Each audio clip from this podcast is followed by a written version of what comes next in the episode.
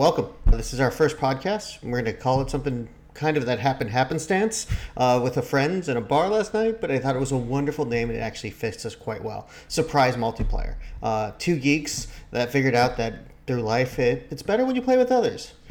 So with that, I'm Jeremy Rossi. I'm going to be one of the hosts, and this is John Bellone. John Bellone, take it away.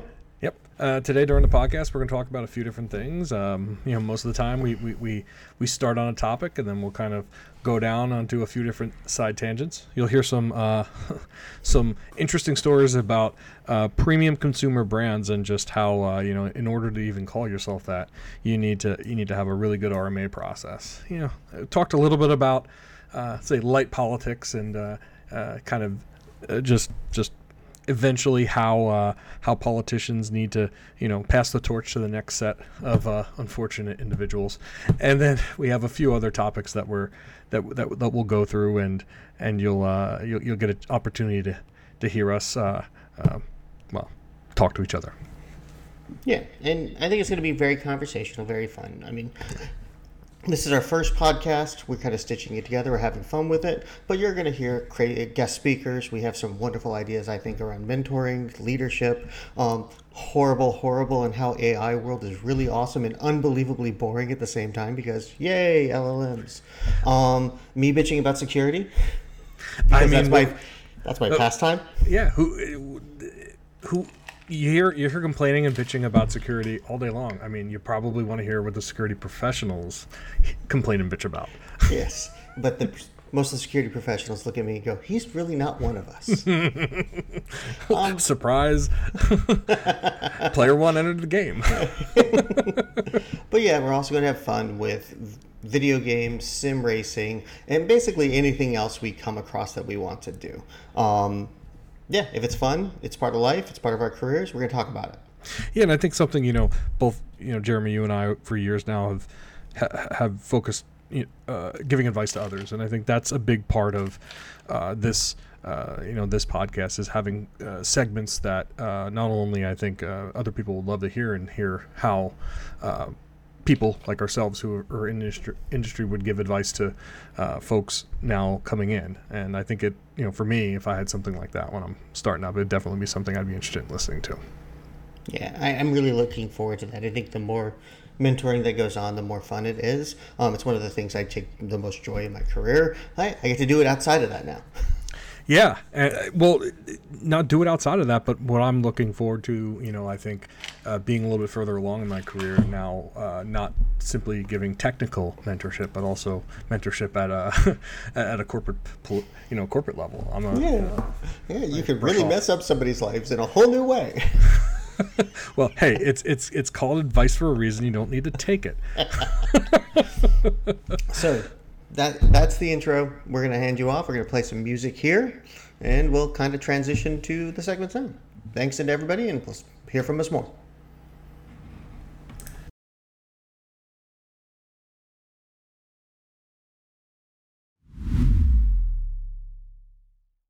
Figured interview style, back and forth. I mean, I, I don't know. This this is always a hard thing. I don't like talking about myself. Good. And I prefer people to talk to me for me to end up getting into talking about myself. I don't know. So, John, before I met you, where'd you go to school? Uh, I went. Where did I go? I went to NJIT. You know, New yeah. Jersey Institute of Technology. Where'd that lead you? Why'd you end up there? How how'd that go about? Yeah, this is awkward. that came about. No, no, it is. But that came about. You know, uh, I grew up in uh, grew up in South Jersey. Went to a community college and then went to state school. Uh, I kind of had two choices. Do I want to do Rutgers or do I want to go to NJIT? NJIT had the better computer science program, so you know, uh, it was an easy decision. It worked out well. I, I know where you are now because because I mean I, I want to juxtapose that. And I was going to ask you where what are you doing now? Not not the company. We we've agreed not we're not going to talk yeah. about the companies we're at, but what do you do now? I that's a hard that's a hard answer. I manage large uh, uh, large teams of people working on technology problems. It's probably the easiest way to to put it. But uh, you know, I, I kind of I have I have teams that manage infrastructure, and that those are that's the plumbing that runs our financial some of our financial services, healthcare, and all the fun industries. most of my time spent talking about emerging technologies, uh, how to leverage things like AI, ML, artificial intelligence, how to build the tools that will allow developers to build products uh, for people to use. So there's a really interesting story between those two points we just discussed. And I, There's a lot of interesting stories. and I'm not even talking about the work. Like, tell me as a person, who was the most influential person on that path for you? And like, how did that person affect that? I don't need the name, but I'm looking for the person. Like, if you were to look back there, like, this person shaped me more than I probably would have liked to admit 10 years ago. But now I know they were influential. And then what, how the, how'd that lead to who you are now? That's a hard. That's a very hard one, and I think there, you know, I there's a few people that come out uh, immediately uh, to mind, right? So uh, I'm gonna, I'm not gonna use names. I'll talk, you know, I'll talk about just who they were. Uh, I had someone that uh, I, I worked with in college that uh, ran the um, uh, u- university newspaper. We were close friends for a while, and and that actually got me involved in uh, running, uh, being the editor in chief of the newspaper, and, and just kind of managing large groups that, of diverse individuals that are doing, um, you know, some of them might be doing um, writing the actual articles. Some of them might be photographers. They might be actually recording audio at some sports events. Um, and then, of course, yeah, it it it gave me the love for managing people and managing out, you know, managing groups of people to get things done. That that that's a for me that's been fun. How was that? How did that person do that? Uh, you know the osmosis is the best Oh. thing. Uh, you know, uh, I kind of uh, I got involved with the newspaper. I met him, and very quickly we, you know, uh, he taught me the ropes, and we we started hanging out. And um, but m- most importantly, uh, I kind of always been enjoying uh, news and and kind of the uh, finding stories and just getting to the bottom of I don't know, um, I don't know if call it gossip, but like facts is what I think of it as. And yeah, we, you know, we we've lost touch with each other, um, but we we worked together for a long time, uh, with through the newspaper and even through some uh, things after college. The second person uh, is actually was actually my first, I would say, manager at a you know a company where I kind of first place I landed a full time job out of college, and he was someone who had um, worked in trading. He um, he was pretty successful at what he did, uh, uh, successful enough where he was able to retire in his fifties, you know, late forties, early fifties. He retired, went to uh, I think Singapore, and was living there. Uh, and then he got kind of brought back in and started building a, you know, a prop trading firm inside of a bank. And they, they kind of hired me as an intern just to uh, kind of fix a few things, uh, run some, you know, Linux servers because they didn't, they were, they were more, you know, on algorithmic trading end, less on the computer end. And it turned into me leading a small team of developers to build analytical software for like a, a huge firm that this guy built and that was my I went from a summer internship at NJIT to like my first employer. That's that person put a lot of faith in you. yeah. And and that putting that lot of faith, what did you do? And, and like, did you did you it cause you to step up because of that faith? Did that did he put high expectations and you stepped into them, or was one of those people who was like the high expectations were just everywhere? But more importantly, he gave me the leadership and space to mentor me, to spend the time with me, or a little bit of all the above. Yeah, you know, I think it's always in, in uh, you know, all every it's going to always be a little the above, but I think the things that the things that uh, come out uh, to me at once are we met at one of these typical recruiting uh, fairs that you would go to in college where you you walk around, you talk to some people, maybe they give you some programming quizzes. And I've been to these in my career actually on the other side, you know, interviewing everyone. I'm, Jeremy, I know you have as well. Um, and yeah, we we kind of clicked immediately. We started talking about a lot of uh, different things specific to my interest at the time, which were um, I was working in uh, Wi-Fi geolocation, uh, which is a whole separate conversation about research I can get into. But uh, but it turned into a hey, do, do you want to actually make money? Which my bill was like, yeah, you know, I actually do want to make money. I don't just want to, you know, do research. And that kind of which dropped me in the world of finance. Even though I worked and went to college near New York, that was the really the first place that dropped me in the world of finance. And I started learning about derivatives and all the interesting things that they were trading. And then he kind of just said, okay, well, uh, help help us with these Linux servers as an intern. Check i can do that. And then if you want to do if you can help us write some software maybe we can we can get you a, you know a part-time and a full-time gig. And i actually had a full-time job with this firm uh, before i graduated with my undergrad. I was working there for like a year before wow i was finishing my undergrad. That's awesome. Yeah it was it was a fun and it was a really fun time because uh, you learn so much and i think uh, get into a, a, a totally different topic on this but uh, I learned so much being in that environment physically, uh, learning. And I don't know how I could do that today, working from home or or working with teams that have uh, distributed associates. I want to put a pin on that topic because I want to come back to that because I think that. But I want to ask you a really question that I don't think you're going to want to answer. Oh, um, if you evaluate where you are in your career, are you a better management manager now than you this person you you basically that hired you as an intern? Yes. Yes. Um Why? I'm a better manager because I've learned much more in team leadership, organization management, transformation than he was exposed to um, he was a this this individual was building. He was a he was a forward admiral in in the group building a team. You know, he was if you go if you do the he was the Amanda Waller in the Suicide Squad, right? right.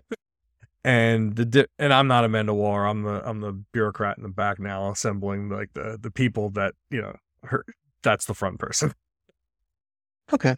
Yeah. I it just the reason why is I, I'm always personally interested in that trajectory of people as they grow, and more particularly the people that influence them as they get better than them. Why they why they're better? What led to that? Was it uh, just the experience? Was it just who you are? Was it different people at different places?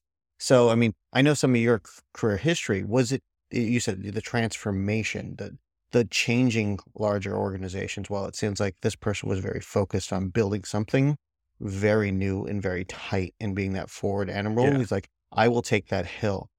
Well, it sounds like you're turned into a person that's going, we don't know what hill to take, but we got to take 16 of them to get to our destination. Exactly. And, and, you know, we don't know what hill to take, but also, um, you know, uh, there was a team that took a whole bunch of hills before and they need to, they need to get back into fighting shape and it's just a different experience that I've had in the last, you know, 15 or so years of my career um compared to when I was that person and learn and he was, you know, I, I haven't talked to him in so many years.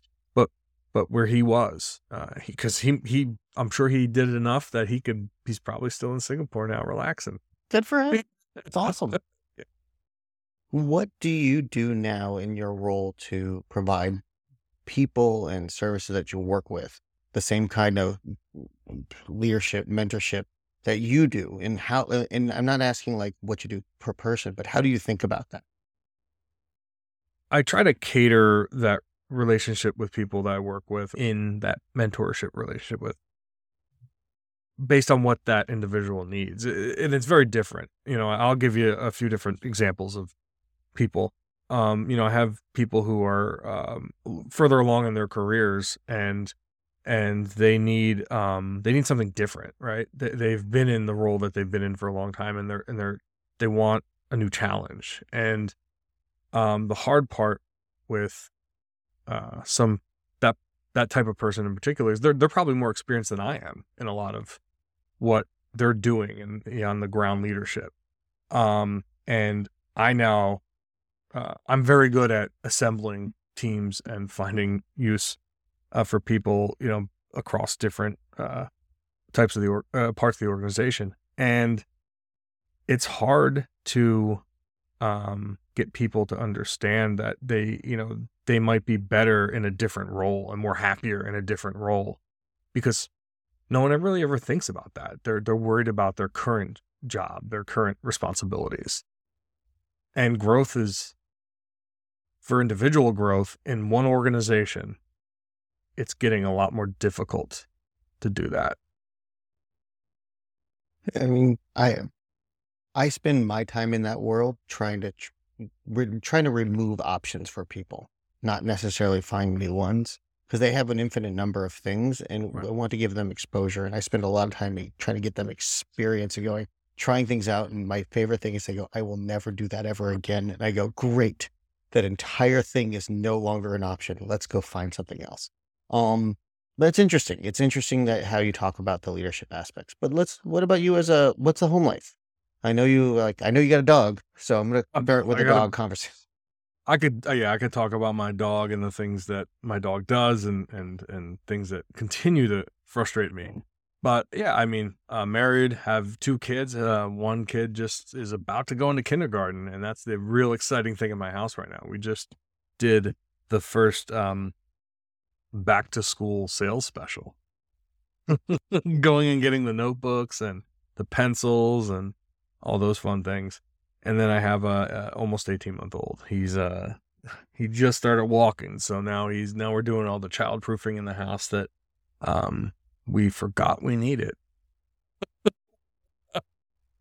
yeah, to, and and you know personally learning um uh how to I don't know it, it, it I guess I didn't realize it was going to be that much different between the children like you know eh, you have two children and you've told me this before but like I had, I had my first kid and I'm like yeah you know I feel like I'm a good father and I'm doing everything right and I'm I'm, I'm nailing it and you know when you when you know when in your job and you get like that you get cocky and Yes. you start to chew off more because you you want you want to do something else and and you want to keep yourself interested and you and I are the same way like we'll do different things it, it, it isn't even always in our job description Very, very rarely. yeah Am just- And the same thing when I'm having a kid.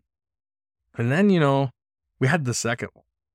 And uh and now I'm like what was wrong with me? Like like how was I ever in that cocky position and and, and you know, uh, now my kid is uh he is like destroying uh just he's a lot different than my daughter. He's uh he um he likes to see things he likes to how, see how things break and likes to see how to put things back together but he doesn't really care if they actually go back together. that takes time. There's always Like there's parts left over for a lot of years. I mean, that's probably the core of why everyone's like, meh, if you know there's an extra bolt or or washer or something when you put together a piece of furniture. I I've been in that same place with the kids. Mine are a little older, um, but I I, I use the uh, it's an exponential growth in effort with kids. One kid is one, two kids is two, three kids is four, four kids has to be eight. That's my only summarization because the amount of time that takes to be involved and, and be there. Um, but yeah, one to two was drastically. It was a lot, and you know, I think uh, I think if the age difference wasn't quite as much, it would be a little different. But uh, I think it's a lot easier because my daughter's older. Um, she she helps us out a lot, and sometimes she doesn't, but What's the age difference? Uh, she's five in a few months, and my son's eighteen months. Okay. Yeah. So there's enough time. She she understands what's going on. Yeah, she understands what's going on. And Um, my my kids were only 18 months, so yeah, well, I mean, well, there's a different benefit. Yeah, but I I think that you, I feel like you're, uh, you optimized. Uh, for you learned something and then you perfected it almost immediately. It was like the next kid came in through the same cycle. Yeah, but uh, uh, now that we're at the ages of 13 and 11, they are drastically different. They are nothing alike, and everything at this point Well, in time yeah, that prepared us is way different. Yeah, you Um, you probably optimized near the, the the beginning of that algorithm or that Yes. data set. we we succeeded in only really two things. They both love skiing because they didn't have a choice. Well, you know, isn't that great when you, know your children just happen to like what you like, or happen to like you know uh, uh, something that lets you relax? Or something that you make them do 50 weekends, uh, 50 days a year, every all the time, kind of forces it on Yeah, them. Then they, they, they- I love your parenting style, sir. Uh, no, it, it really jives with me. So, uh, you know, I, and, you know, we could keep doing it this way, but why don't you tell me about, uh, what you've been doing for the last, uh, few months, you know, because you and I, we, we talk on the side and, uh, obviously, and we have, um, you know, uh, so many interesting conversations that I, I think it's like I'm talking sometimes to two or three different people. yeah, I'm. Uh, so I'm in between roles, so that's Mm-hmm. pretty clear. So I, I got as that means I have a lot of time to read and be really annoying to my wife. Um, I think she will murder me very soon, but that's a whole different ballgame. Um, with that, I spend most of my time thinking. Um, and that's reading, thinking, and playing with different things. So programming, politics, p- philosophy. Um, but I probably average around eight hours thinking and reading a day right now. Um, outside of doing the normal responsibilities. So, I like I like when you ask me that question, my going in is like I just want to talk about the general things, but the things I've been focusing on is a lot of uh, philosophy and a lot of Charlie Munger basic uh, thinking of how to do businesses and how to run them, how to be very boring, how to make them very efficient, and don't do stupid. Just be a smart person. Don't do the stupid thing, um, and that kind of stuff. So that's where I've been focusing late recently, and then playing with every idea that comes in front of me and spending hours on them. So like somebody will come up to me and we talked about this and go, um, we talked about Twitter and I'm like, Twitter can be run on a single server. and I'm like, I mapped out the memory. I'm like, no, you can you can fit this on a server. It won't be fast, it won't be perfectly efficient, but I can get all tweets for 24 hours if the numbers published right in a single four terabit server. Um why does like Elon's not wrong? He's just wrong in how he handles everything. That's a whole different issue. Um, so yeah, that's that's just me right now. It's unbo- un- unbounded ability to think about problems in time right now, but without a lot of focus and direction on what I'm doing to accomplish with the, where those are going. Like, there's no external force saying, "Do this." Right. Or, or you know, you, you don't have an entity guiding that, that just Mhm. sheer will. Yes, and I Um, need that. I really do need that. That's a different. Like I, my best performance will be to proving somebody wrong, saying something can't be done. Um, somebody be like, "Oh no, that can't be done." I'm like, uh, uh, VI in a C in a GCC, and we're gonna have a whole different conversation about four hours. right. And, and, you know, the, I've seen you do that many times. and, and I think, I think there are people who, who are just so tuned to not think about diff- how to do things differently or do things more efficient and, or cut the red tape.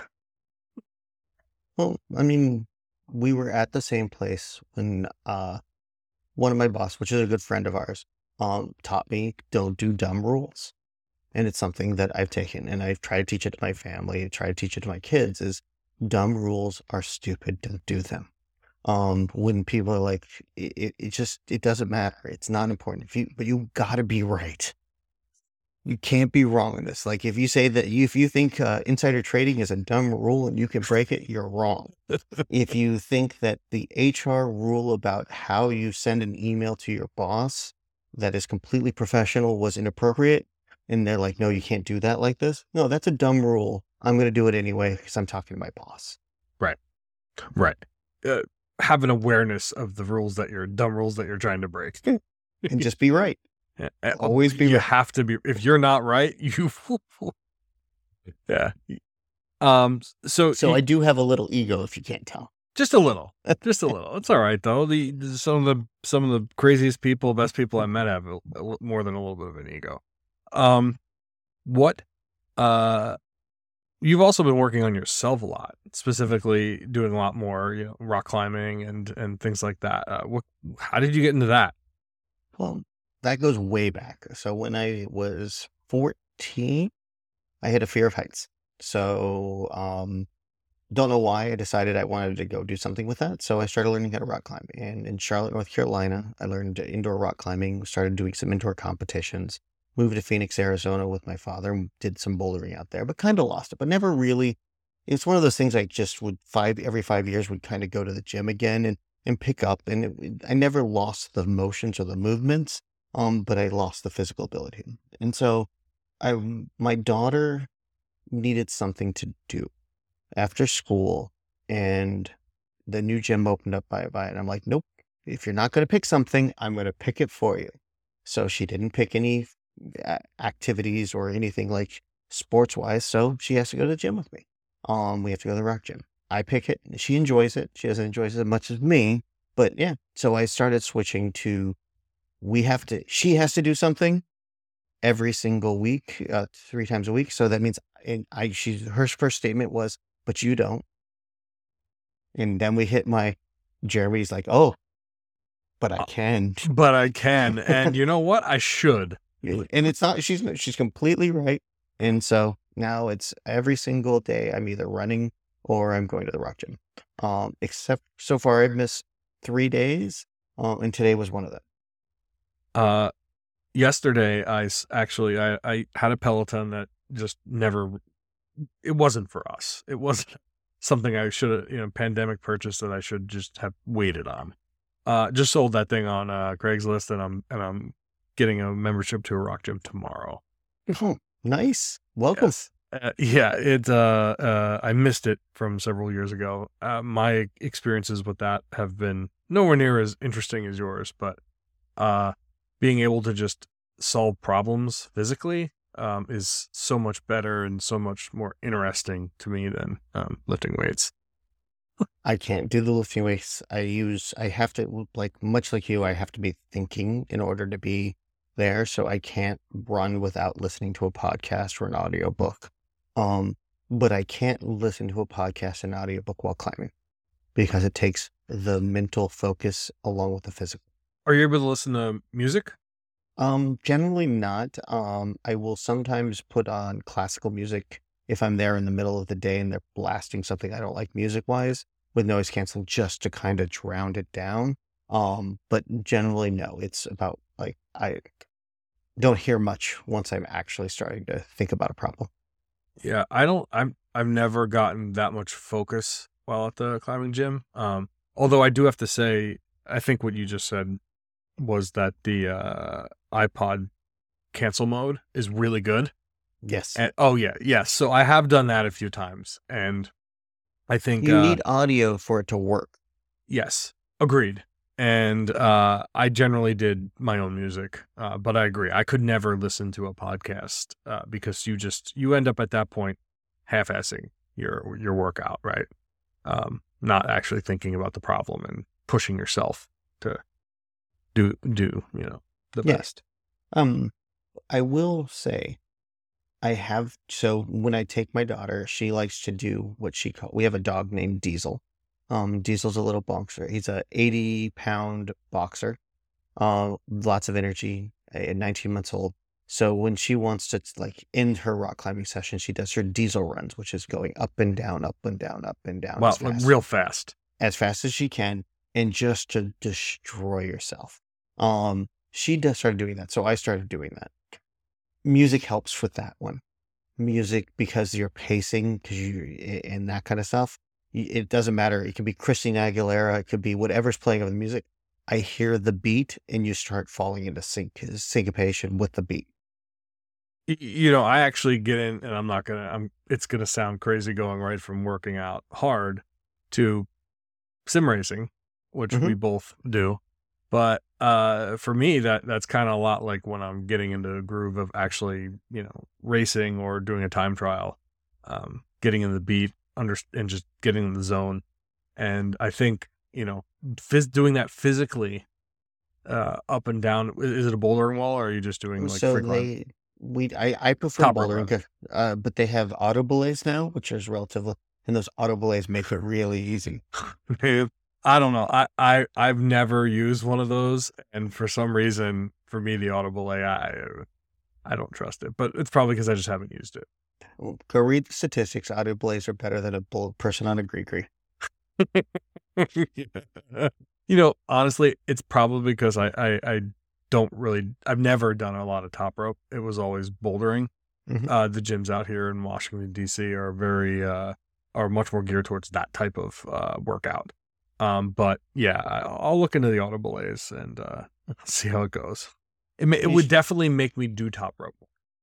Oh, and but the problem solving isn't the same because it's an in, it's Spread out more. right? Because you're not so focused in, on the pro, the crux problem. You might get to the crux problem halfway up, and you're already tired. So you have to kind of. It's just a very different thing to do. Um, when I grew up, I did a lot more outdoor climbing, and I did a 700 fish uh, foot multi pitch, and that is just in that is just management of your strength and your ability to think clearly. Uh, eight hours into the climb. Yeah, because you can't. It's not like you could just like drop on the crash mat and take a take a break. I mean, I mean, you could. I mean, you're up there, you're in a harness, and you guys are going Yeah. up, and then you're laddering up, and everybody's going up, and whatnot. But it's it's. I was also 16, so I was dumb and endless bounds of energy. Um, but yeah, it was it was a very very different thing. It was never there was no problem that was ever harder than something you probably did on Boulder at any point in time. But you did 45 of them It's an endurance. and over. Yeah, it's a Yeah. marathon. Yeah, and and I mean the the same thing can be said for almost anything you you do in either a workout or physical activity, right? Uh, There's much difference to than doing something for quick uh stints versus the endurance. Like uh I don't think I could do an 8-hour climb. Uh you know, I, I don't have them I'm you can you physically can do it much faster than that, but this was very early. This was Yeah. 17 with uh so with my one of my coaches. And I mean it was we we we took our sweet butt time. Um we could have gone much faster, but it was beautiful. It was awesome. Yeah, I can imagine. Okay. So, uh, something that I am, I wanted to talk about, uh, and you you know a little bit about this, but I'm going to kind of give the backstory. Um, uh, I've recently been getting going into the the crazy world of sim racing, and uh, started off with purchase. Well, actually, started off e- dinner with you at the beginning of the year. It's all my fault. Your It's wife your fault. blame me. It, it, yeah, well, she might. Uh, she, she she has another mutual friend that she thought was to blame, and then uh, and then I was like, no, no, it's a different one. I have more than one friend. Um, There's a story there that we need to pull out at some point in time. yeah, We'll come back to that. no, uh, yeah. So uh, started out at dinner with uh, you and a few other friends uh, at someone's house. You know, we do these kind of uh, uh, barbecues or, or dinners with friend type thing, and we started playing some Gran Turismo, and I hadn't played Gran Turismo probably twelve to thirteen or fourteen years. PlayStation Two, uh, racing game, you know, Need for Speed as well, and I just I it didn't click with me. I didn't really like it. This was much different. So I actually have a wheel in front of me, uh, a brake that is was you know not just a you know, small little sensor and a controller, but I actually have to apply pressure. Strategy can be applied to racing Yes. instead of just riding a wall and you know zooming around the track to to be number one. Anyway, so I bought this Logitech. This was in February. This Logitech uh, I actually think you ordered it at that party. You're right. You're right. It was like we were there that night, and I think I sat down in this beautiful. Uh, and I'm still trying to find it. Uh, seat that you know, you you who puts that in a basement? But it was amazing seat, and I'm not going to go down that road. But I ordered it that night. It got delivered the next week, and I immediately bought Gran Turismo and started racing and loved it. Um, it's a great way to it's a good mixture of sim and not sim so that you can go downstairs and spend four hours or 40 minutes and feel like you had fun and then Yeah. walk away and not have the mental load of thinking about it. Like so like a lot of those games that i had to like uh cyberpunk i was thinking about them problems after i was done with the game like what do i do next? What about this? What about with sim i never had i knew it was it will all be there tomorrow. There's nothing will change it will be there tomorrow. It's so true and and you know for me it's also about um the mic the incremental improvement aspect like time trials or if you're if you're basically racing in small races, you're you're getting better and you see yourself getting better and you now understand um that you know uh you're 90 thousandth in the world at that track, which is pretty sweet. Um, but uh, I started with kind of off the shelf PlayStation controller. Very quickly was like, this thing isn't as great as it could be, and went down. Wait, wait, let me wait, wait. I'm cha-ching, cha-ching, cha-ching. Well, that was also around the point where you know Uncle Sam, like everyone every year, gets a return. Like, oh, I got some a little bit of cash flush here. I I could spend a little bit on myself, and somebody else might have purchased a racing rig right around that same time, was setting it up in their basement and sending out photos. I wonder, wonder who that was. I think that was me. Yeah, yeah, and I went down the road of buying so many different accessories, and that's not the point of this conversation. The point of this conversation is I spent a lot of money finding the right um, wheel so that I so that could be the most compatible with the games that I wanted to play. And that wheel was uh, something that was discontinued literally a month after I I was looking for it, or a month before I was looking for it, and I bought it off eBay, and it it worked perfectly fine. You can say the company's name. It's Fanatec, uh, yes. PS4 DD1 wheel. Great product. I love the thing. It was perfect, except except when it broke. now let's. This is where you know, I've had some pretty bad RMA stories. This one, this was pretty bad. But see, don't ever return anything and just accept the loss. That's my horribly, horribly inefficient too, throw money way. I get too angry and invested in in the things I purchase, and it and especially it it's the same. I want it to be the same thing I sent you that you send me back in. But anyway, um, start by calling Fanatec after I do a driver upgrade because my wheel no longer has force feedback. The fans uh, are running at 100%, and the temperature sensor in the diagnostic says zero Celsius. Therefore, temperature sensor is broken. I, I search online. Everyone says temperature sensor is broken.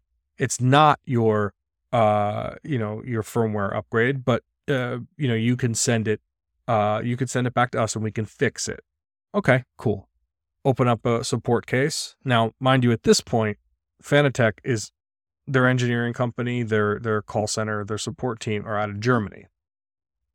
Okay. Uh, hours wise, it doesn't quite work, but we'll get to that. I send an email to Fanatec. They send me one email back, and they, they basically it's the end of their day as they're because they're getting through their queue, and I always send the email at the same time every day, and I basically get to the end of that queue at the end of their day. So the next time I send an email, which is only two hours later, it's the next day.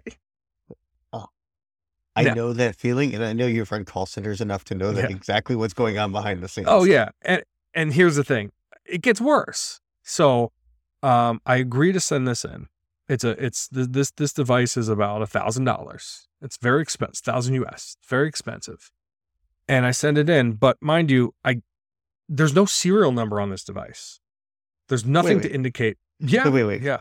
How is there not a serial number on a thousand they have dollar. A, they have a batch number. They have a batch number that you that you think is a serial number, but it's actually like uh, it's the the tape out. The, the you know they taped right. all the different machinery. Yeah. It's that revision of it.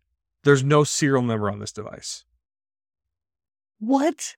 So these... they asked wait, wait, me. Wait. Okay. How many? How could you devices... do that? Yeah. How few devices do they have out there in the world that this is it, not they have a lot of these things out there. This thing, the Fanatec's a huge company. I mean, revenue wise, they're not like 10, 15 billion, but they're I think about 150 million in revenue a year. Like they, they, they, they, should have some manufacturing jobs. Yes, not this, not this, and and so there's no serial number on this device. So they're asking me, where do you buy this device? We we we let you transfer warranties from one consumer to another. Good on them. Not everyone does. Um, and uh, we, but you, but where did you buy it from? Because there's no serial number to track on this thing. It's like, okay. So I don't have the original sale. They can't tell me when this thing was built. So now I don't know if I'm within the manufacturer warranty period. Um, so I send this back on my, yeah, right. I send this back on my own dime 100 dollars US to send it to their facility, and I told them it was wrong. Temperature sensor. Here's the reason why. Here's all the data. They agreed with me. I sent it back to their facility in California. This is the second fuck up. In California. Um, now, think about what I just told you. They send me a message. I send them a message about an hour later, already past the end of the day. I'm in the back of the queue. Right. Their message now, when they send communication to California to talk to their support teams, in a worse situation than me because we're they're so many hours behind us. So now I'm sending messages to them. I'm waiting a day. They're sending a message to California. I'm waiting another day. And then that whole chain's coming back to get an answer. And you're going nuts. And I'm going ballistic because this is a thousand dollar device. And uh Fanatec, you got me hooked on that sim racing crack because um anyway, uh I'm going nuts. I'm going crazy here. I'm I'm I'm getting pretty angry. But I like this this game so much I bought another freaking cheap device from Fanatec uh t- to use while um this thing's getting fixed. It's the cheapest one I could find. It works. So wait, so wait, wait.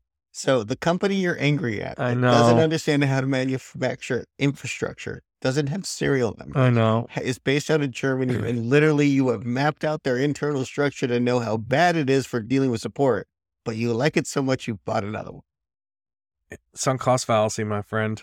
I have a whole bunch of accessories I spent a lot of money on that are proprietary uh, communication hub, Fanatec, and uh, I, I want to use it. So I, I, understand, but I know, you know. understand the incentives are malaligned for that. I understand. I'm pretty, yeah. So I'm angry at these people now, but like I want to play this fucking game.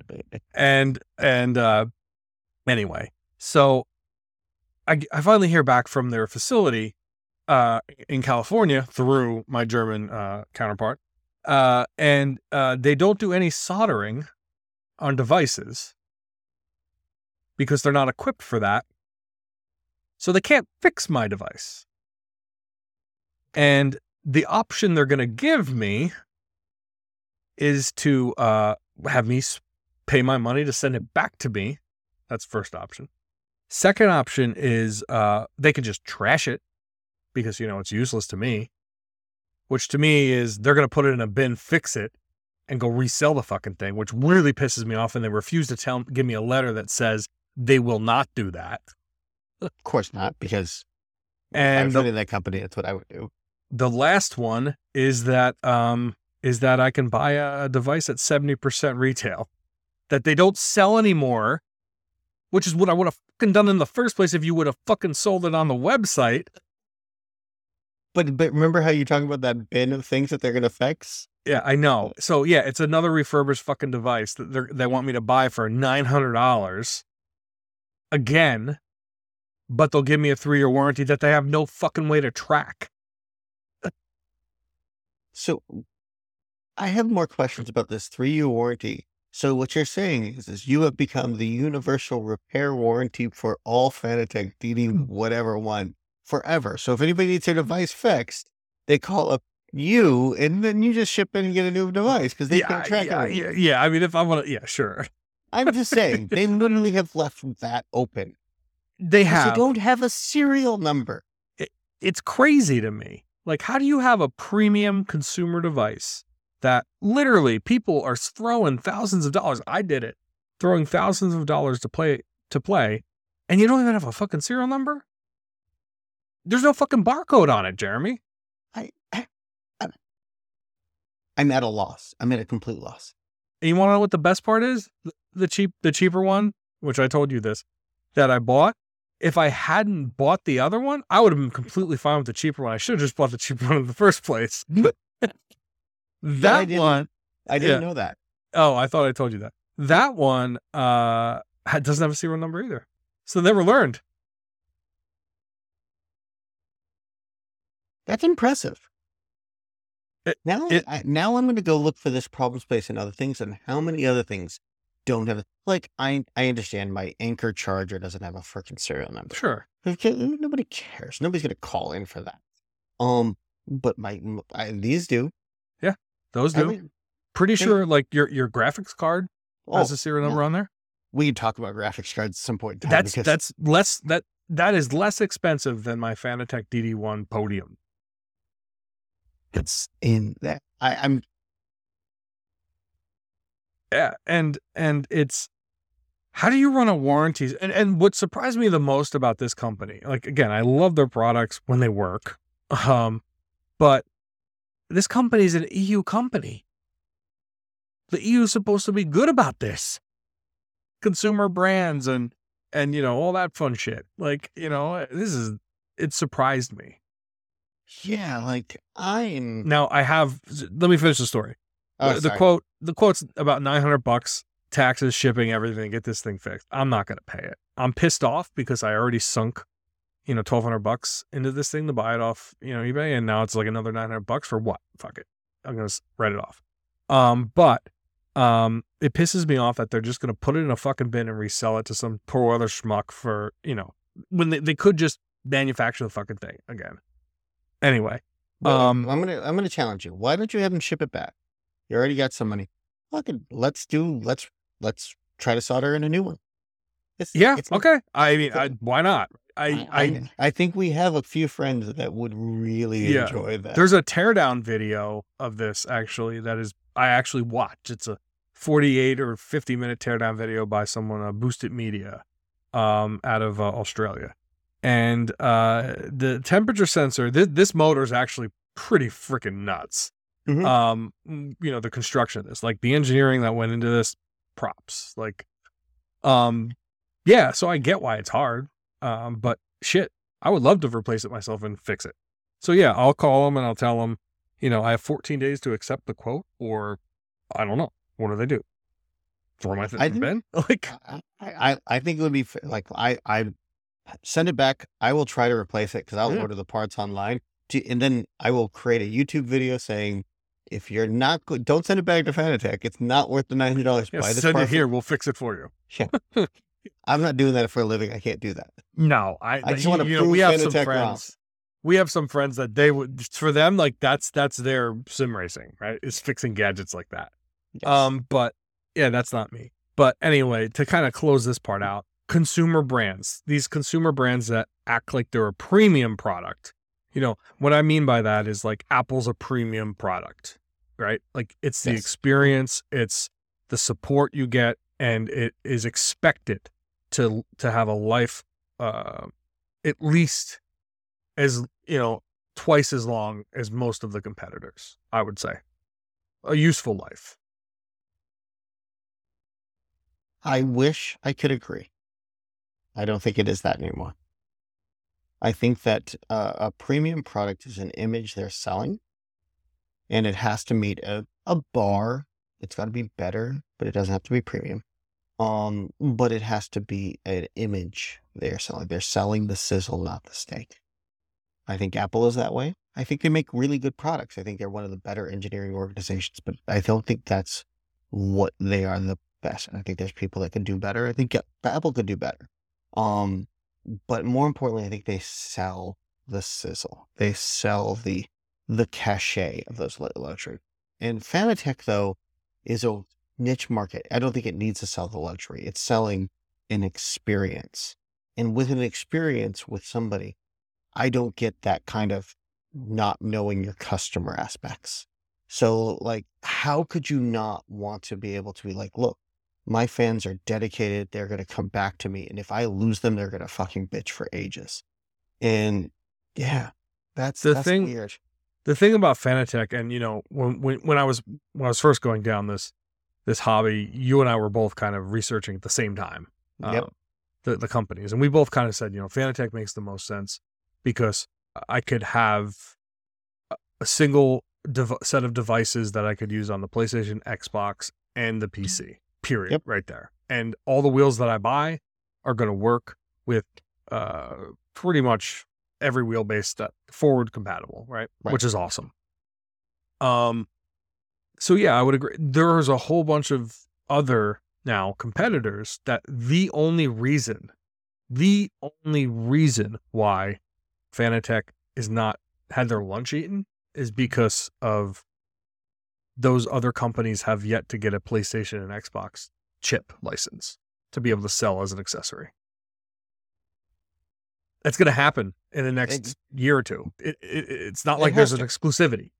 No, and uh, you just got to work with enough games that PlayStation is going to be uh, control their experience so that every user that uses their products is going to be happy and it's going to work universally and it's going to give some kind of consistency because PlayStation doesn't want inconsistent results. They want boring, consistent ones. They'd, they'd have a lower tier of products as long as it works for all their games and all their customers. Yeah. And yeah, and you're right. And you know, know your your- know your user base. Know that when they go through an RMA experience, they really they want to know that you have it, you got it. Have Have you seen the the exec the pictures of the executives on their website? I think Uh, well, I, I think you should go right read now? the about. Go so go read I've the read. I know the one. I've Wait till you see their photos, and then you'll tell me if you this is in This line guy- with their expectations. I'm probably gonna be angry when I see this person, right? Oh my god. Oh my god. Yep. What is that? What is that guy wearing? Uh, Like, okay, let me ask you this: when, when would you, in your professional life, at any point that you see you see yourself in the next, you know, the remainder of your professional life, when would you wear something like that? And like uh, you wear what you want. I don't care. It's just he's presenting a persona, and that persona, not Steve Jobs. It's, No. it's not Tim Cook. The guy on the It's a- right, okay, It's, it's just a persona. Like it was, like I said, I knew it was going to set you on fire. But I love, I love this. Behind the brand Fanatec stands the brain factory of End. Well, they say Endor, and to me, the first thing I'm like, wait, wasn't Endor the S- Star Wars planet? it was a planet in Star Wars. How the fuck did they get away with? It's a fictional moon in the Star Wars. You like so yeah, I mean, okay. Um, Oh no, The- it's the- actually that's the company. It's Endor AG. It's a company in Germany. uh, the company that owns the brand Fanatec, Yeah. right? Yeah. Yeah.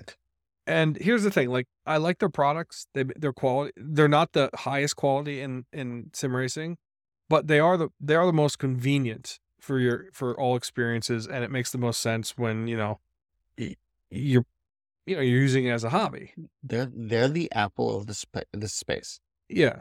Well, They yeah, the, they the are. premium product. They're not the best of the best, but they're good Yeah. product, and they have cachet, and they they have a licensing deal with Porsche, with uh Subaru, and all BMW. these BMW, and that goes really f- shows that they have that kind of brand recognition. Yeah. But not having a serial number to support your warranties is really weird. you, you want to know something that is crazy, and I've never seen it ever, and I want to know if you've ever seen it. Their CR, th- sorry, their experience uh, uh, from a customer perspective. Right. So I log on to this site. I'm actually we're going to try it out here. Uh, screen sharing. I don't know if it shares the whole screen. Let's see. Nah, it ain't going to work. So, uh, so I'll, I'll talk you through it. You log on. You click my account like you any other website and there's something on here that's called you know my orders which makes sense my account which makes sense my quotations what if you have a section on your website that you have to continually communicate to your customers quotations for fixing your products and it's separate from your support ticketing system it's a separate system completely separate in fact it's it's use a support ticketing system like ServiceNow or something Right. else that the whole industry uses. This is built into your main site. So it's sure it's not that it's just showing up because it's badly configured. Because I've never seen a well configured ServiceNow in my entire No, career. it's built into the site. For but it's not for like Micro Center to do bulk Nope. orders and quotations. I don't think so. I, you know, I really wish I could show you uh, this, but here, let me. Uh, I could send you. I could send you a photo so you can you, can can't see it live. It, it it it's giving me some kind of error, and Okay. you know, it's probably permissions in Apple, which I could I could argue, I could go on and on about you know permissions in the Mac OS world, but so I log on to this customer site, and you know, just like you would on eBay, And mind you, they also have a section on this here that's for my games. And you know, this I don't think they've ever sold a game. So maybe they bought something. So maybe you're right. Maybe it is something. But quotations. And the only thing that they have in quotations are RMA requests. And it's outside of the, the thing that I use to initiate the RMA. And there's no This linking number. They outsource this. There's no way that this is what you're saying. Eh, that that they expect quotations from the customers.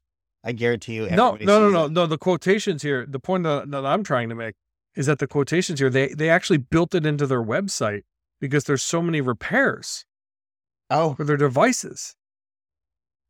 It's a separate piece. It's a separate piece of functionality. Here, here you go. You can see it here.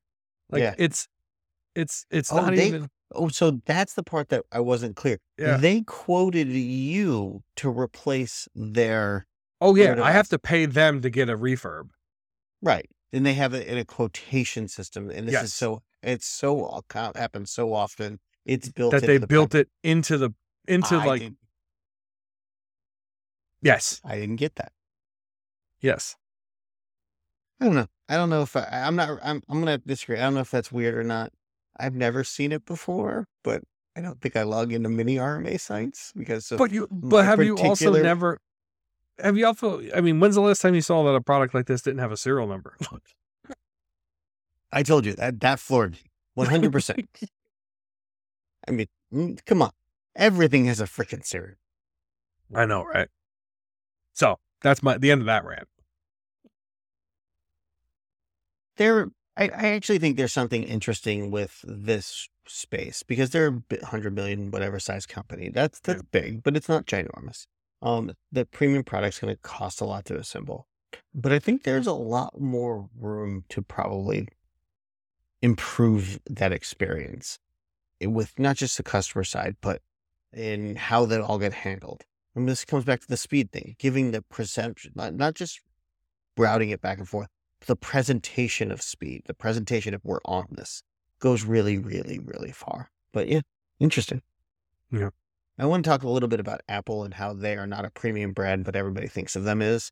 Um, but I, I, I actually think Fanatec kind of is a premium brand because it's just it's I a thought it premium brand in a small world.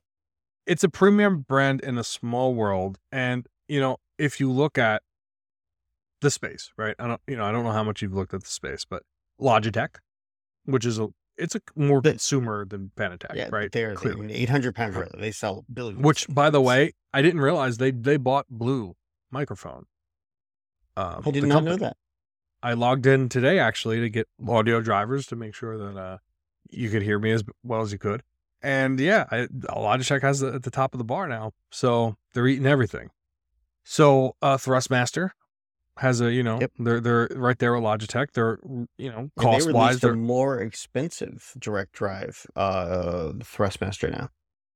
Oh, is that that's new? Yeah, that was uh the, Yeah. the last six months or so. Yeah. Yeah. And then Logitech released uh a new another direct drive, what they're calling Pro Series, and they priced it above Fanat. Well, actually, Mhm. yeah, above Fanatec's. Above Uh, Fanatec. Yeah, the the the existing DD Pro, and uh and then you have a whole bunch of smaller companies that really cater to um much more PC builds for iRacing and Assetto Corsa competi- uh, Competizione. And like Asetek and um, uh, Simucube. niche. We're niche, Niche. but they are exacting. They are selling things at a loss or just at profit because they believe in it and they use it themselves. I don't think so. I don't. No, I think they're actually making money. So Asetek. So look at the uh, Asetek, A S E T E K, Asetek Invicta pedals. you told me about those. These things are active. Uh, you know, they'll give you like feedback active on the pedal. So it's not So- just like a vibration motor. It actually has like ma- you know magnets in it to actually shake. yeah. I wish that everybody could see this because that's that that's some beautiful engineering too. It is, isn't it? Like, and that pedal is like, what the hell is this? And this isn't even the most expensive pedal. So beautiful. I quite like this. Yeah. So so that's uh that's the uh what I would say is their their medium road, maybe maybe like high end premium pedal. But then they have the um uh, they have I- what so they call I never made it beyond Fanatec. I never got it. See, we Oh, see. I could talk about this a long time, but yeah, I think I'm a little worried because I feel like if I start dropping these in, you're going to be like, "What is this?" oh no, no, like pre-order this bundle. Oh, that's beautiful. But this, Oh, it's this is all PC. This is and and I won't do Actually, it is not. There is a there is a uh, eighty dollar device you can plug in that it'll make it work on uh, Xbox and PlayStation. I'm la la la la. la. yeah, la la So, la la la. I think it's important to di- dis- I am I'm a my entire house here is Macs. I don't have a PC within sight. Um, it's not because I don't like PCs. It's that I don't want to deal with managing anything else besides one group of things. I bought into the ecosystem. My kids, my family. There is no choice. so. Uh, I was the same way. In fact, um, I don't have a computer. Uh, that's not true. For a long time, I, I was the only person in my house that had a computer. Mhm. And even my wife now, you know, does most of her on an iPad, on a phone, on her watch. She has a work laptop. But uh, yeah, uh, but I went and I bought a Windows box just to be able to update my stupid software uh, for Fanatec. And then I also started to play some other computer games that, you know, because I had a graphics card lying around and I couldn't resist. wait, wait, wait, wait. That was a that was a a- subtle statement. A graphics card. That's a long conversation, but uh, yeah, one of several more people in. hundred. We yeah, we need to bring more people. One of several hundred graphics cards that I used to build uh, a cryptocurrency mine. Yes, um, but yeah, I had a I had a old video card that I thought again. I tried to RMA it, couldn't. It was outside the window, but it actually wasn't the video card. It ended up being the board that was a problem. So I could use it, and it's working perfectly fine for me now. Huh. But you're right. Don't go into the the deep of the PC world because at that point you do things like spend money on uh, on a uh, on a transducer that sits on your the frame of your racing and starts to pound the the car based on the curbs and the gear shifting that you're doing.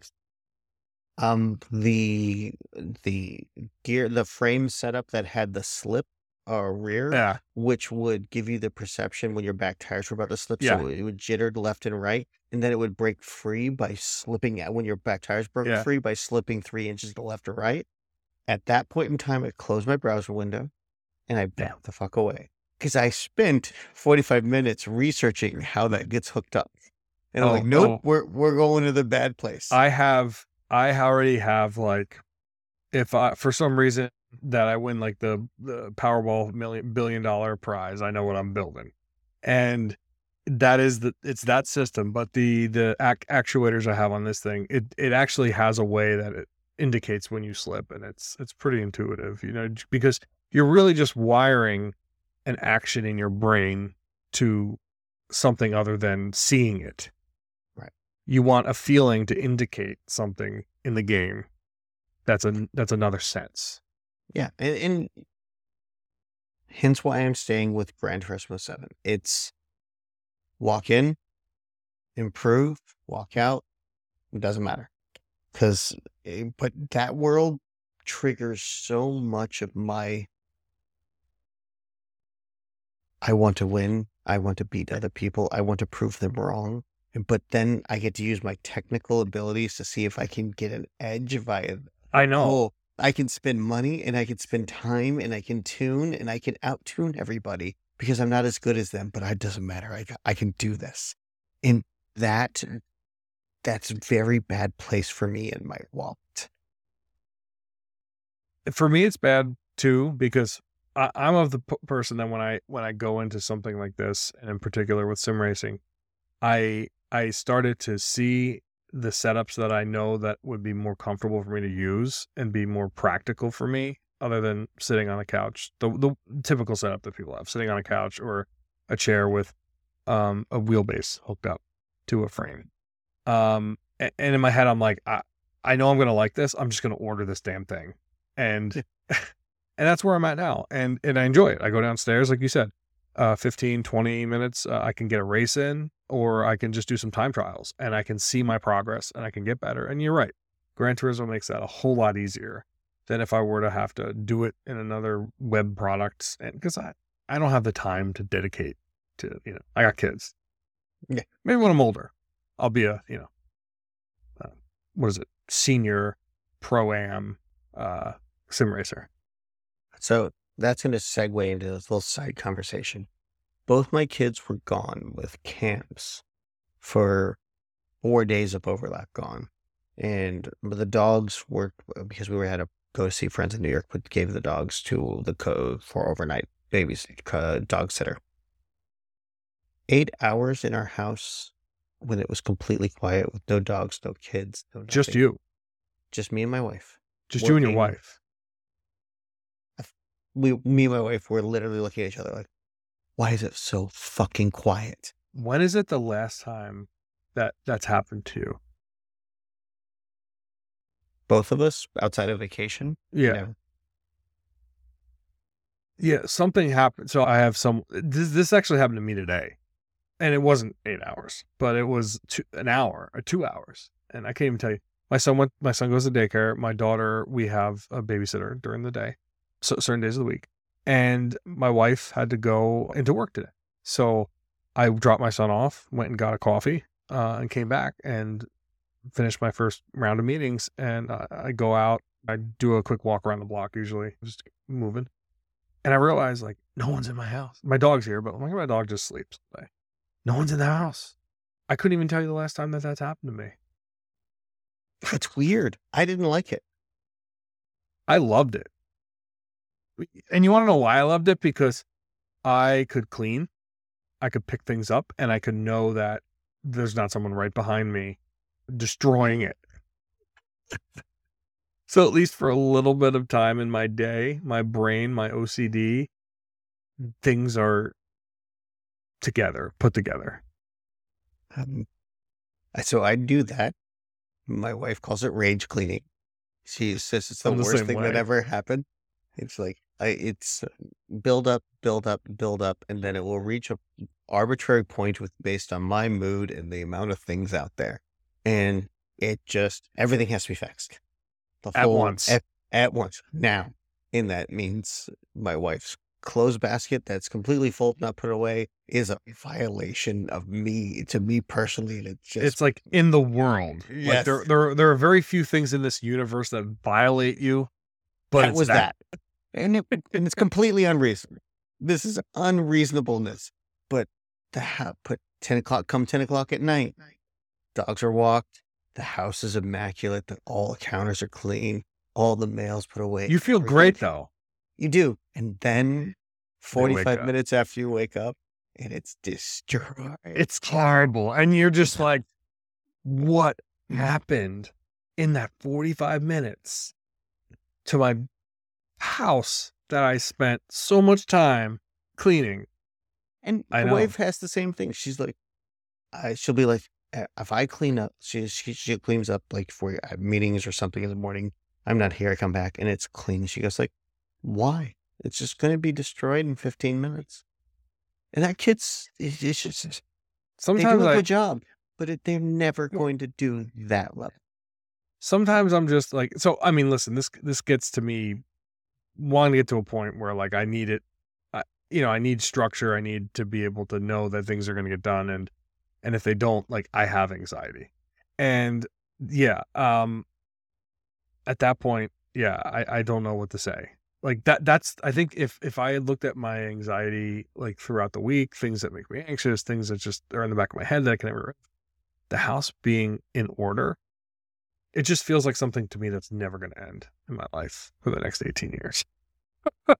But here's an interesting, so, so when I was 24, I didn't give a shit about any of that. But it's different. I know it is different. Not family kids. It didn't matter. No, no, I could endlessly stack dirty laundry everywhere when I was 24. But that's different because because you control you control when and how that gets fixed yourself. And that that also means that you control when and how that that you know that you bend those rules for one reason or another. You know, you go an extra couple days without doing your laundry, or you uh you know you maybe you leave that questionable pizza out for two or three days on the stove, and you're fine with eating it. Uh, no, no. So the refrigerator was cold storage because cold storage because garbage would stink if I didn't take it out often enough. Yeah, so the, right. Yeah, Right. Yeah. Exactly. So Yes. you know the, the the the only food in your house that's edible is the three day old cold pizza, not the stuff in your refrigerator. yeah. So yeah, and and like, but but people grow up. yes. But it's so. But it's still weird to me to think that I am now a person that rage cleans when it's breached some arbitrary mental number based on whatever, which unpredictable in every way. It is not predictable to my wife or me.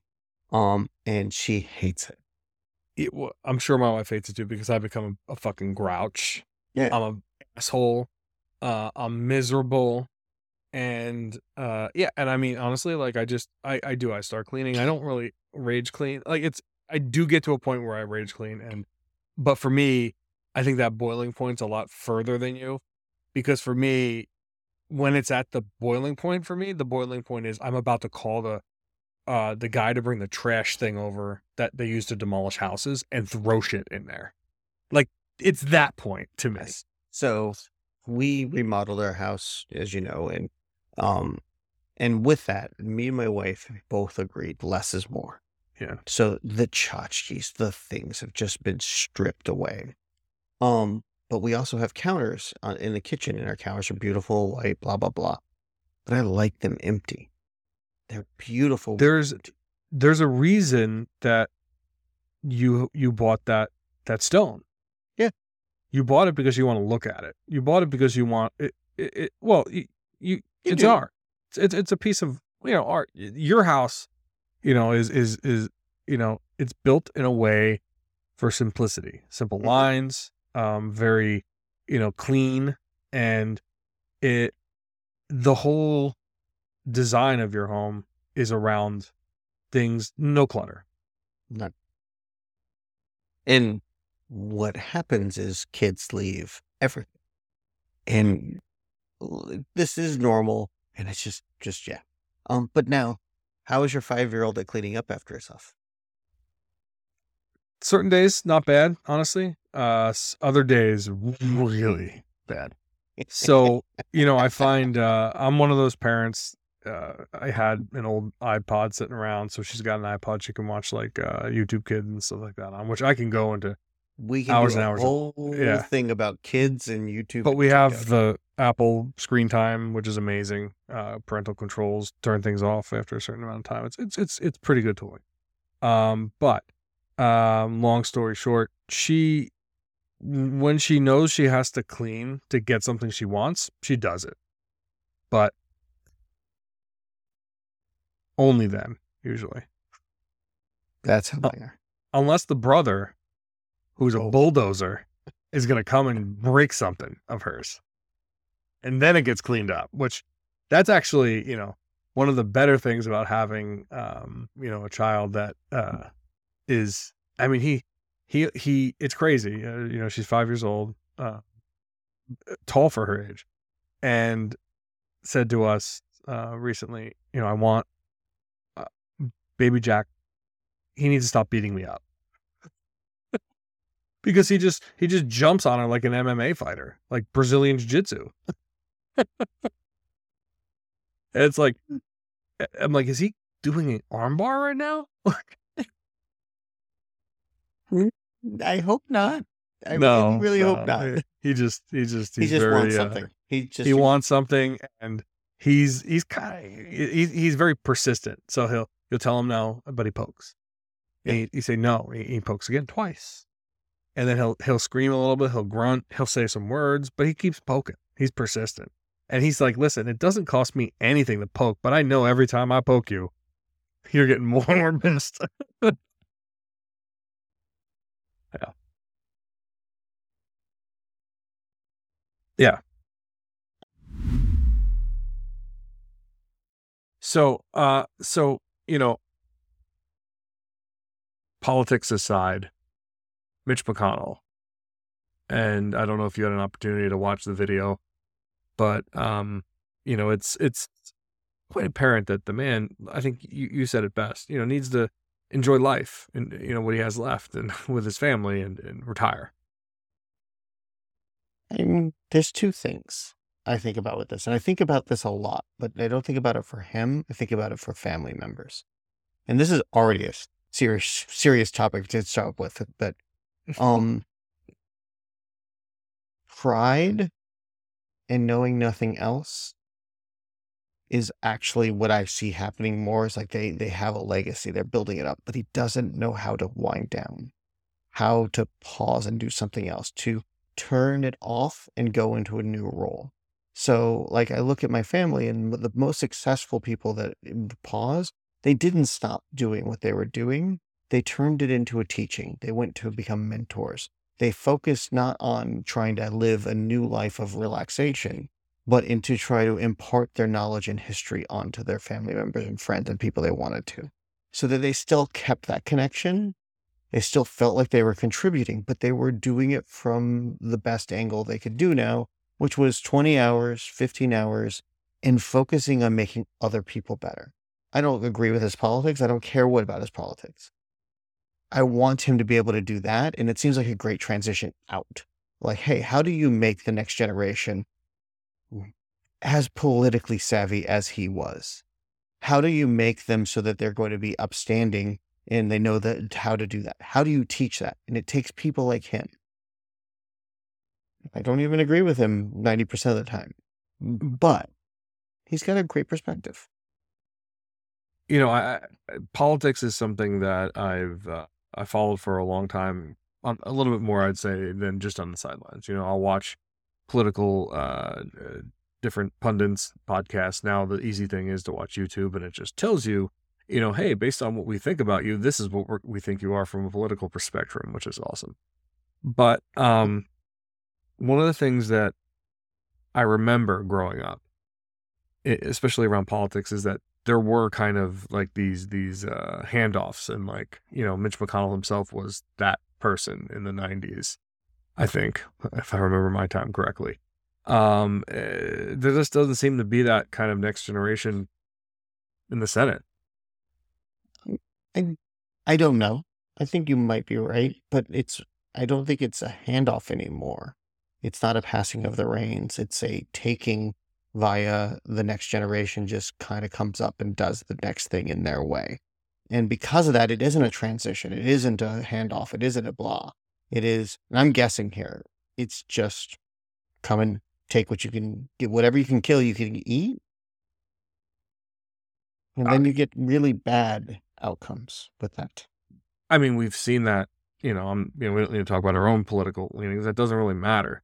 We've, but we've seen it in the, uh, over the last, what, eight, six to eight years with um, the Republicans. And before that, the Democrats uh, and then you know, uh, ten years ago or so with the Tea Party Republicans.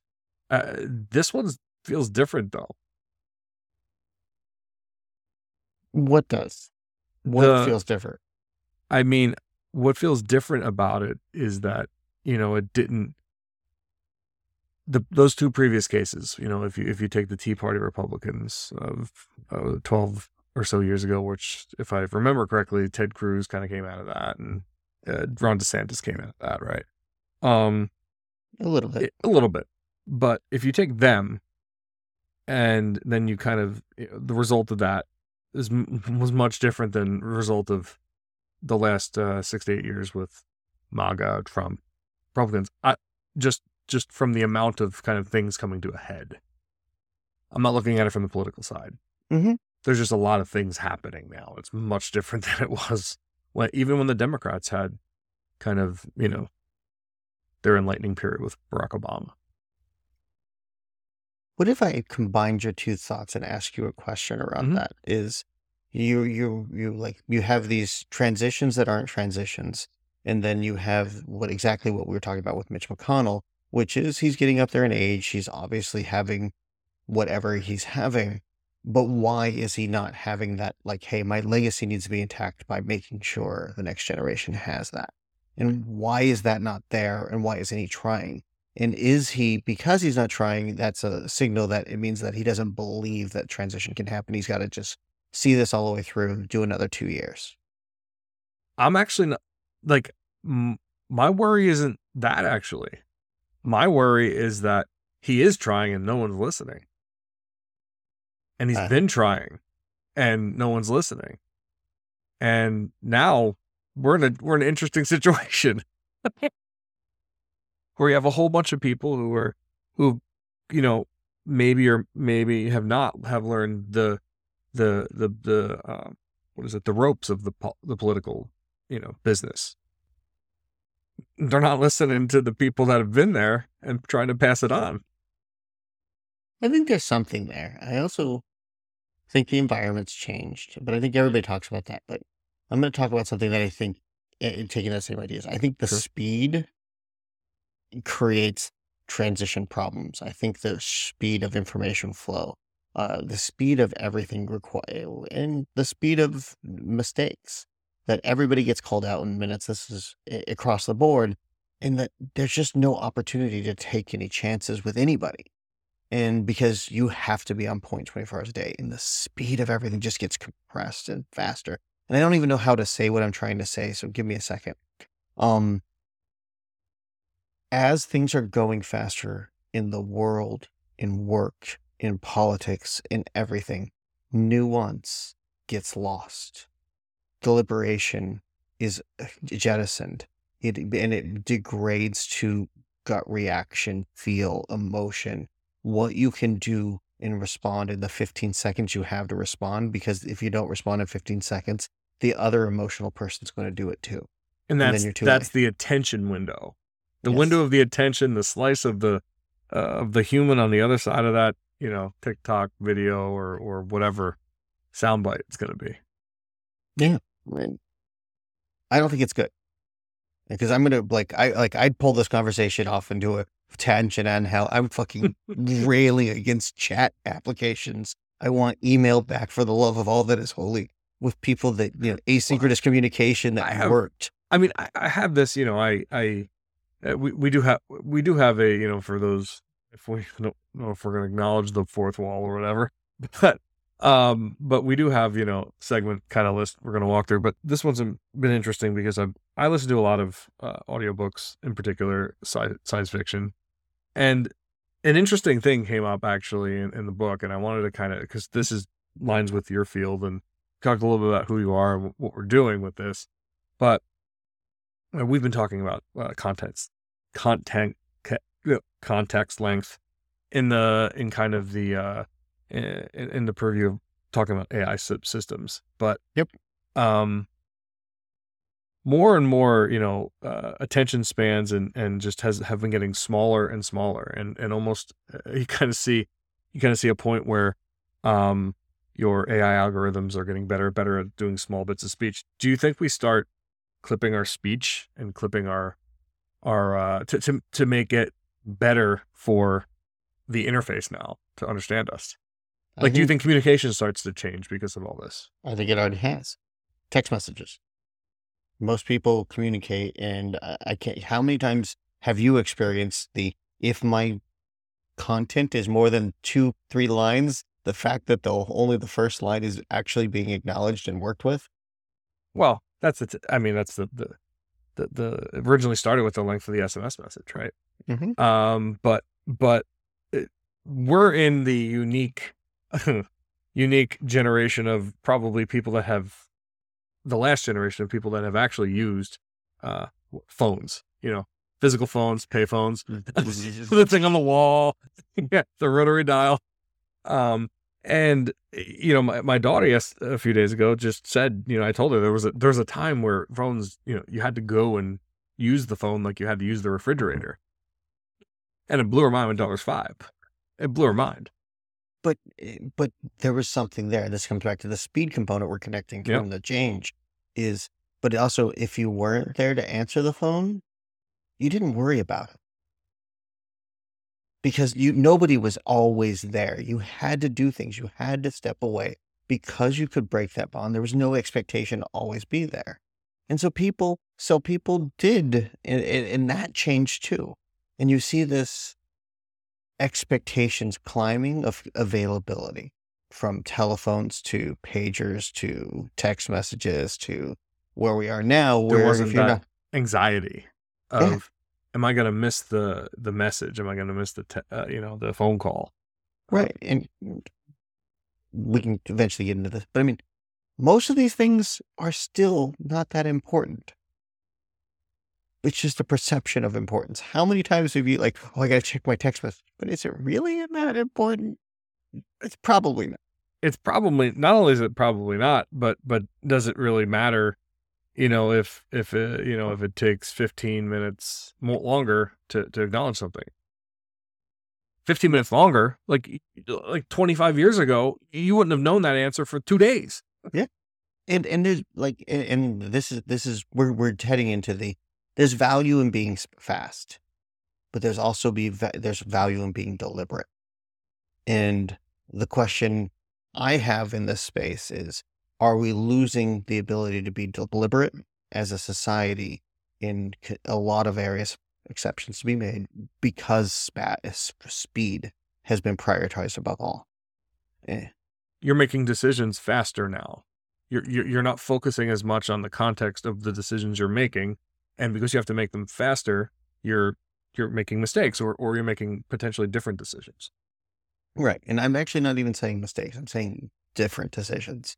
In that if I was presented a problem like yes and no, and I have to answer it in 30 seconds, I'm going to answer with yes, no. If I'm asked, presented with a problem and asked for yes, no, and given a day, I'm probably going to come back with that is a bad question. Why are you giving me yes, no? We need to be talking about X, Y, and Z, and so that we can fix this problem so we never have to see this again, so that we don't have to be forced into making a yes, no decision tree. And those are the really successful people, the ones that have that time. But I, like, my kids don't know how to do that. Yeah. I mean, my son is like, I teach him a default to action at, all the time, but I can't get him to pause and reflect before answering for a couple hours. But you but but it, a couple hours is you know, uh, I think I think think about you know before we were on this immediate mode of of you know communication across multi forms, right? It, before it was uh, you know it was email and uh, when you're at work. Now it's email. That then it was email phone, or actually it was the other way around, phone then email, and now it's Teams, text message. You know, three or four different mediums with the same person the same day Yep. you and I, you know, kind of uh, have been growing in that uh, corporate work environment for the last 20 or so years. And now your son's going to have to learn that as like growing up. Yeah. Um, and I can literally talk to you like you, call him and he is laughing at you. like, why are you wasting time calling me? Just give Well, me it's the it's not that he it's it's, it's why you like this person. like, But okay, somebody but that when he when somebody doesn't answer his phone call holy hell. What the fuck? They're online video games. They're playing. I know they're there. They're not answering.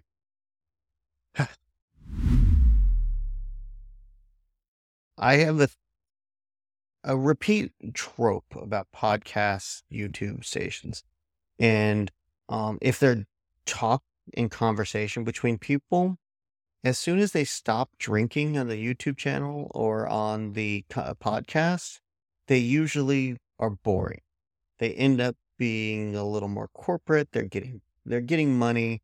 They have to pander to a larger audience.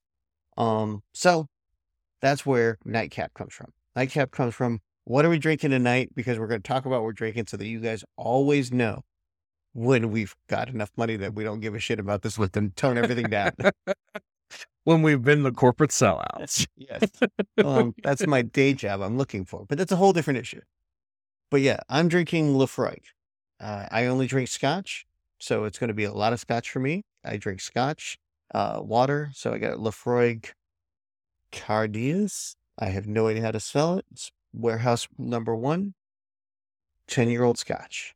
So I I'm quite a different uh, drink. I, I enjoy a good scotch. Uh, I really enjoy Laphroaig. You introduced me to that. Um, but my real love is uh, bourbon whiskey. Um, and someone brought this to my house. I don't know how it got here. Um, but it is again, I haven't had this at any point in my life, even though it's pro- it's definitely not a premium brand.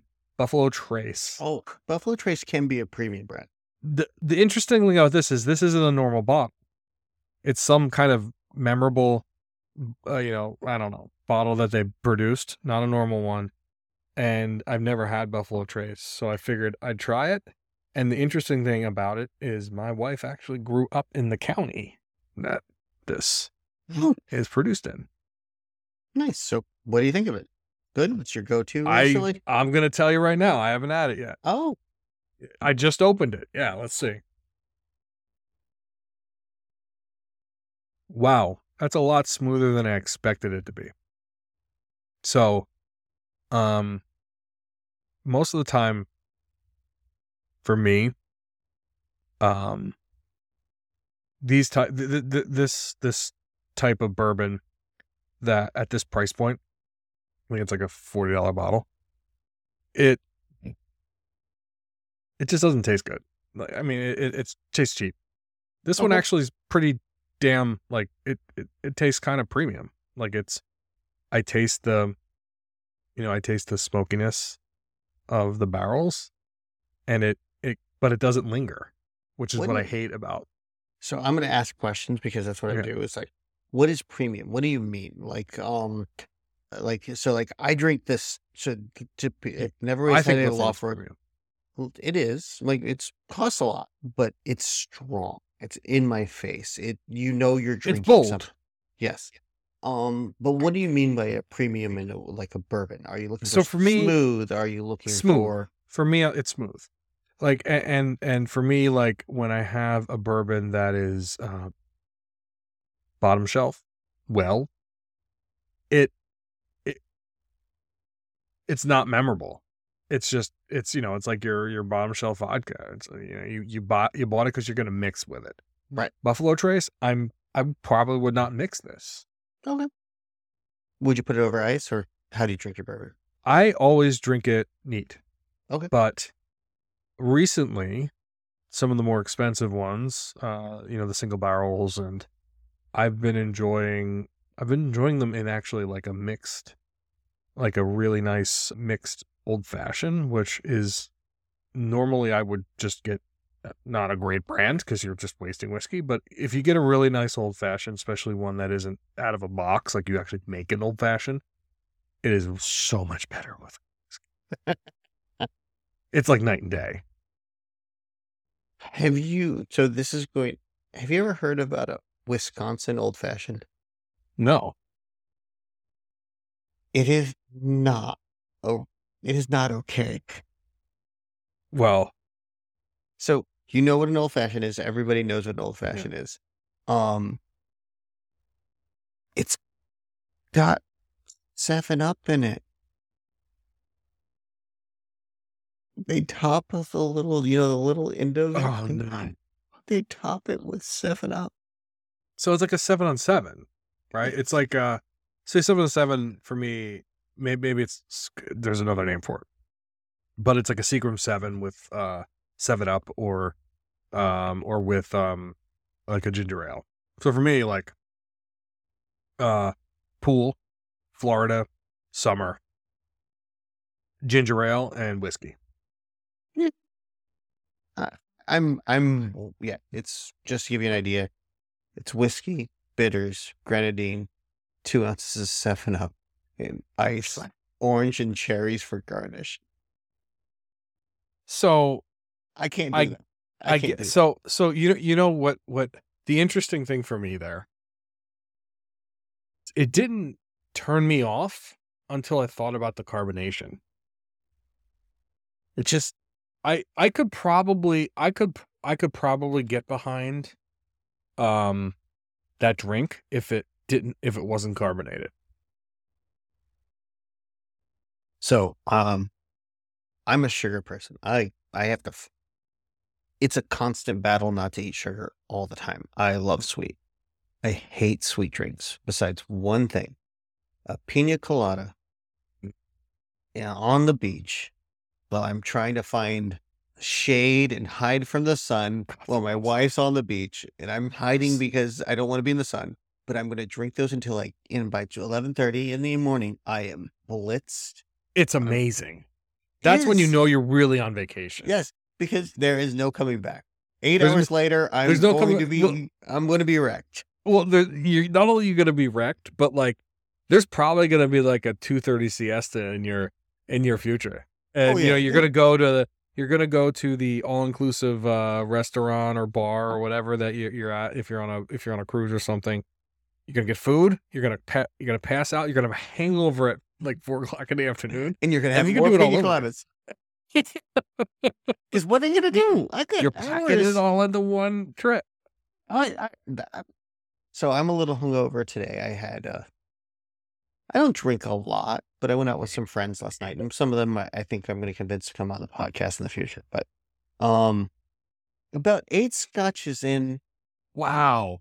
I gotta admit, I got, That's a lot. Eight scotches. I do, I, I drink a lot of scotch, but if you give me a beer, I'm fucked. But I can have eight scotches over. I never hours. understood that about you. Like I You saw it. I, oh, I've seen it. I've seen it. Uh, I, I just don't know how. You know, you. I've seen you drink scotch and scotch and scotch, and then just have a beer, and it's like, what happened to Jeremy? He had a beer. He had a beer. Um, uh, yeah, and I mean, for me, um, you know, honestly, for me, I don't drink that much anymore. Um, but a good pina colada on the beach, it's so. Let me ask you a pina colada question. It's almost a no-brainer, but do you prefer the pina colada that is freshly made? Yes. Eh, Hands down, every time, right? Like, there's, there's no, you're not making a mix out of it. No, when when they when you see them pour that little that pourer thing with that You know, it's pina bad. colada mix, and I'm like, nope, I don't want that. But let me ask you another question. Do you still drink it if it's there and there's nothing else? So you would you wouldn't even drink at that point. You would you want the you want the quality pina Um, experience. Yes, I am. One of the at the last company I was at, what somebody that I really respect was at her house, and she was having people over, and she goes, "Jeremy, you're a little bit bougie," and I go, "Oh yes, I am." I drink stinky, stinky scotch. I drink nothing else. I, my my drink of choice is Pellegrino. I am bougie. No, no if, ands, or buts. Um, and if I don't, I, I don't I don't have to have the most expensive things. I don't buy things just because they're expensive. But if I like it, that's what I want. If I don't like it, I'm not gonna fucking touch it. But I respect that, right? Because it's Yeah. like you know what you like and you and, and you just buy what you like and and you're happy. Yeah. Oh. You're not just uh, you don't get something that will make you unhappy Never. because you always want to know what you want. You just you know what if I I work toward I work hard and I get what I like because I work hard. And I And respect it's what I like. Like I found Scotch twelve years ago. Started off with Macallan, progressed up to Bowmore. Eventually, I found Laphroaig and Lagavulin. And 10, 11 years later, that's that's the literally. I will everywhere I go, I will always have them. I do have to have a slight update. Not as premium as I originally thought. Okay. And and the after very much it, it has an interesting like medicinal after flavor. I know that flavor, that kind I of can't get past it. lingering. you know like you, you like uh alcoholic alcohol based uh, it's cough syrup. Yeah. But it coats and Yeah. it leaves a almost Mm. metallic flavor behind. it. Yeah. It's hard. It's hard because um everything, you know, the the first taste of it was good, but that, that flavor I I probably uh, it'll be a mixing drink or maybe I'll throw it out in, in 6 months when no one drinks it. Um so tell me about Laphroaig, what you're drinking.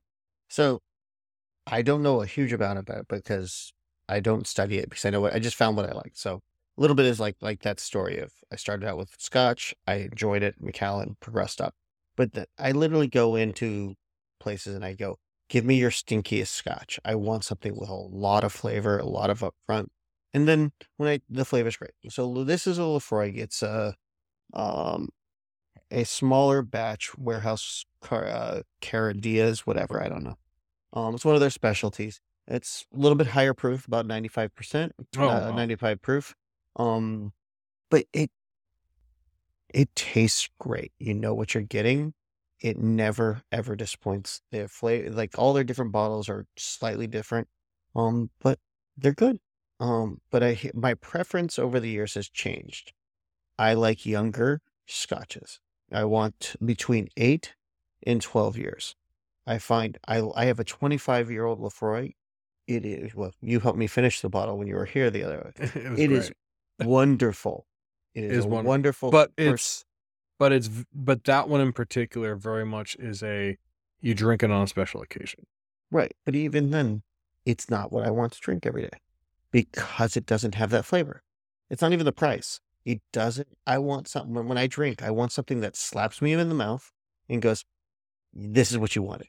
But yeah, I agree. I and I agree, and I and I didn't mean the the price component Mhm. of it. I meant the I meant the the, flavor. Like like when I drink on a regular basis, like like I'll give you an example. Like we uh made margaritas the other day, and I went and and I like Patron. Like it's to me that brand is good to drink. I can drink it if I can drink a shot of it and be fine. Then I'm gonna definitely put it in my margarita, and that is what I buy. It's it you know I found ways to get it cheaper over the years, but you know that is a premium brand to me, and uh and I I just I can't I can't uh use like a, a Jose Cuervo or anything like that because to me it's just not as good and it's not worth the the effort. So this actually is going to be something I'm going to do outside of just this this forum we're talking about. Um, I hosted a drink party, and the whole theme of that drink party was I was bartending was the drinks you already know done right. So I had a couple drinks. One was the painkiller, and one which is the non-frozen version of a pina colada. Um, Interesting. and every I ordered a hundred oranges, a hundred limes, a hundred lemons. Every single thing for this party was made by hand and fresh per drink. The single greatest thing I served for people was a real gin and tonic. A real one. Like like did you make your own tonic water? Uh, I used I used a high quality, good Okay. Yep. tonic water, tonic syrup, Syrup. and mixed it with the appropriate ratio. Yeah. So Oh, I don't like gin and tonics. and it was amazing, right? I was drinking gin and tonics to the point where I was having trouble So keeping up. here's the thing i am i'm a firm believer that the gin and tonic that most people that we have that we're used to here in the united states that's no not what the Euro- europeans and uh, english people in particular are talking about right it's the one you just you just made So I made that at that party, and I made pine. I made a bunch of other drinks. I ran out of ran out of gin. Mm. Nobody could get enough. They're like, "This is the most refreshing, easy to drink drink I've ever had." And then they would try to stand up four hours later, and they couldn't. they didn't realize what they were drinking Well, there's six freaking gin and tonics in. well that's the thing is you're uh, being six g&t's in and and but you're you're you're it tastes so good you don't realize that it's not watered down It's- and and you're making these these drinks and you're just going one after another after Yeah. another after another to me that's the that's the definition of of a great mixologist a great drink is And that I'm not a mixologist. I Yeah, just but- follow the instructions and buy good product. i'm the same way right and I, I think i do that with most of my life right like Yeah. I follow the instructions, buy good, good source good products, and you know hope for the best. um, but yeah, I mean, I mean, I- I would, I, I would be comfortable in saying that my, I'm at the point in my life with any alcohol where that that experience, that that you know, that is what I want when I have a drink. Um, I'm not the person that is like, "Oh, I'm just gonna get you know the same drink every single night and, and get off that way right i drink a lot less but when i do drink i drink things like you just described Yep. Well, I think I'm gonna have to host one of those. That's the way the next one. But I have a feeling we might be in Mexico for our next one. I think that would be an amazing uh time to host and we could do a live or semi live uh, version of this this this uh, podcast. In, in particular, I I'll find it interesting that the particular host of that event will be the one to decide the nightcap. Yes, I think that's a good plan.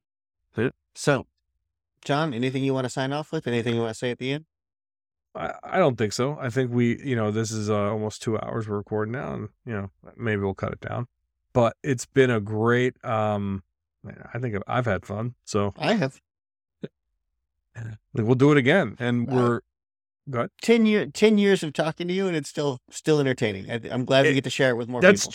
that's true. You know, I, I, I thought about that a couple of weeks ago, and and um, you know, I'm at my new. I've been at my new role almost for five years now, and I'm like, wow, that long. And I'm talking to you. You know, we're talking about uh this and some other things, and it's like, wow. And that was that was probably five years even before that. Yeah, Time, flies, man. Cool. Well, All right. thank you very much, sir. It's been enjoyable. Thank you. I I'll talk to you soon. Talk to you soon.